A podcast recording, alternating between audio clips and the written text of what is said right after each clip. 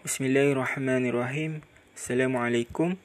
Saya Muhammad Zulfadli bin Cik Sulaiman. Nombor metrik 1192385. Merupakan pelajar tahun 2 dari program komunikasi media baharu Fakulti Kepimpinan dan Pengurusan USIM. Pada hari ini saya ingin membicarakan tentang peranan Malaysia sebagai negara Islam dalam menangani isu Palestin.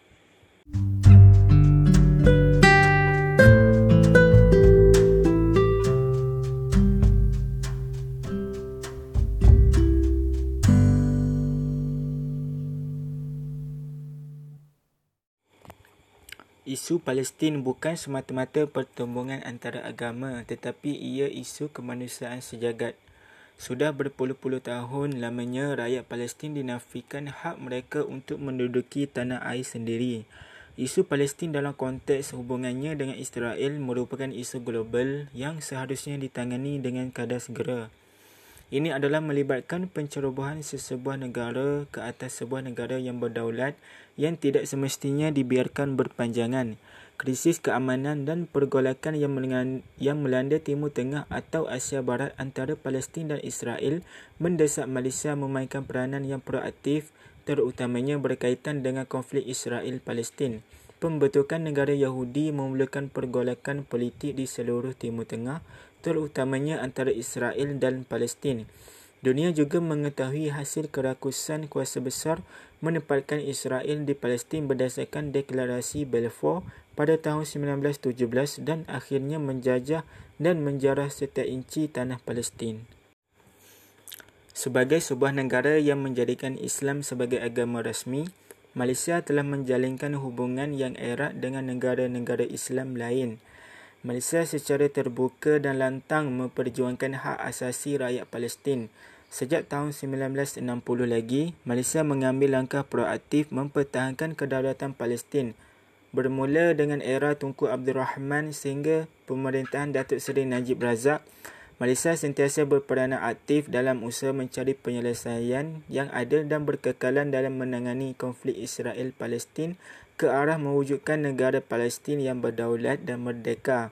Di bawah pimpinan Tunku Abdul Rahman, Malaysia buat pertama kalinya mengusulkan anti-Israel di persidangan Aqsa Rabat pada tahun 1969 ekoran pembakaran Masjid Al-Aqsa oleh Israel. Kemudian Malaysia meluahkan rasa kecewa kerana kegagalan Majlis Keselamatan Pertubuhan Bangsa-Bangsa Persatu PBB menjamin keamanan, keselamatan dan hak asasi rakyat Palestin sejak tercetusnya Perang Enam Hari pada tahun 1967 hingga peristiwa Sabra dan Shatila pada tahun 1982.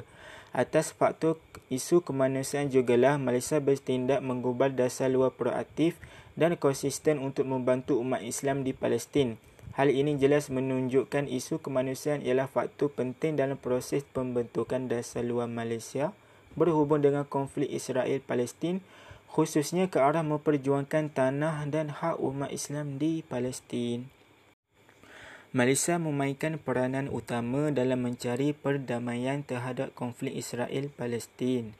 Peranan Malaysia sebagai ejen pengaman telah diiktiraf dunia Malahan, Malaysia dipandang tinggi kerana komitmen dan konsistensi dalam memperjuangkan dan menyokong keamanan dunia terutamanya mengenai isu Palestin sebagai sebuah negara Islam dan sentiasa konsisten menentang kezaliman dan pencabulan hak asasi manusia ke atas penduduk Palestin oleh rejim Zionis.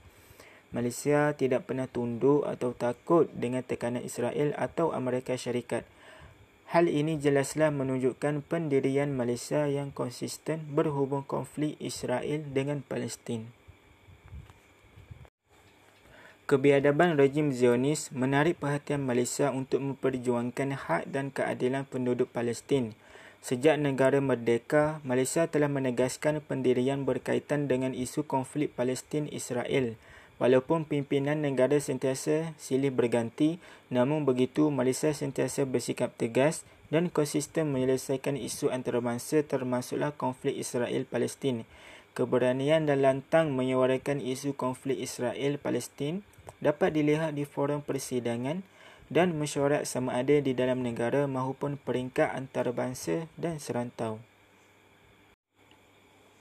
Maka dari fakta di atas, Malaysia mengutuk sekeras-kerasnya serangan tanpa peri kemanusiaan rejim Zionis Israel ke atas bumi Palestin khususnya di Masjid Al-Aqsa yang dilakukan beberapa hari menjelang satu syawal baru-baru ini.